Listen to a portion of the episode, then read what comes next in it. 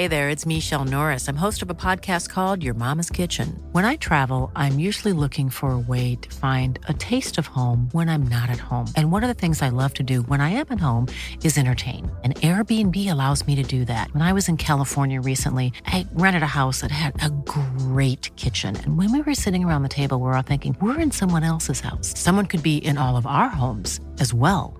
If you have a home, but you're not always at home, you have an Airbnb. Your home might be worth more than you think. Find out how much at airbnb.com/slash host.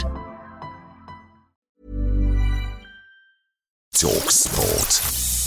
This is the Talksport hit. I'm Kane Reeves alongside Fern Buckley, and it's transfer deadline day in Saudi Arabia. The big question is will we see another bid for Mo Salah? Jimmy Carragher joined us on Talksport to play down any fears of Salah leaving, even if a massive offer comes in. The feeling amongst most Liverpool supporters is that we've maybe got him for one more season. Rather than let him go now at the start of a new season with no chance of actually bringing someone in right away. And the fact Liverpool have started well gives you hope that, you know, there's a really good chance they make the top four. Could they really challenge City like they have done in the past? That's you know still a big big uh, question mark. So Carragher thinks we're guaranteed at least another year of Mo in the Premier League. I think for all parties, it almost feels right next summer where.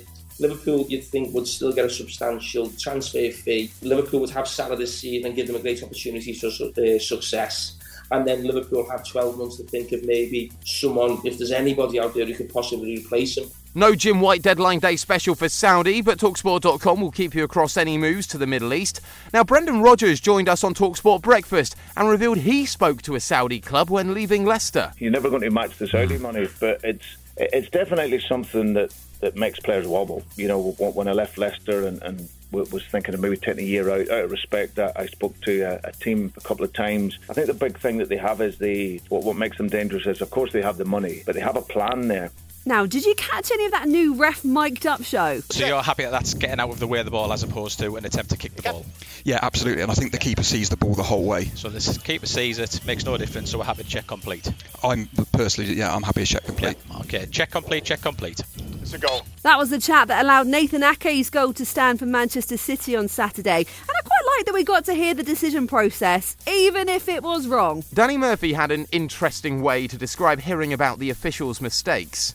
I, I'm a bit wary of the big howlers being shown, aired, and I understand why he's doing it to shut out the noise of everyone saying why aren't, why don't we hear the process of how we got to this really bad decision. But I think it's a bit like if your partner cheats on you and then explains herself she still cheated, hasn't she? The mistake still happened. There's nothing in the ex- explanation that's going to make it better. Hmm, sounds like a man of experience there. Now, the build up to England's Euros qualifier against Ukraine on Saturday it continues with Levi Colwill in line to make his England debut. The defender admitted to Talksport that he was actually close to joining Brighton in the summer, but was persuaded to stay at Chelsea and work with Pochettino by Adam Lallana. Colwill says he knew he made the right decision to work under Poch from day one. It showed me that you know he respects me as a person and also a player, and it allows me to work my hardest and want to play my best for him. A majority of managers might just look at you as a footballer, which he doesn't. And talking of Adam Lallana, he's taken his first steps into coaching by working with the England under 21 side during the international break. So Colwill has a big fan in Lallana and Ben Chilwell as well. Of course, Levi's come in. I know how, how brilliant he is as, as a player. You know, I've watched him last season at Brighton and, you know, trained with him the whole of this pre-season and we played next to each other for all the games out in America. So you know, I saw the talent firsthand and how uh, you know eager he is to do well at Chelsea. So I guess it, we're kind of mentoring each other for it really because we're both playing in new positions. England against Ukraine is a 5 p.m. kickoff on Saturday live on Talksport, and this evening we've got international football as Northern Ireland play Slovenia. It's in a big Euros qualifier. That's on Talksport 2 from 7:30. The football just keeps coming on Talksport. Talksport.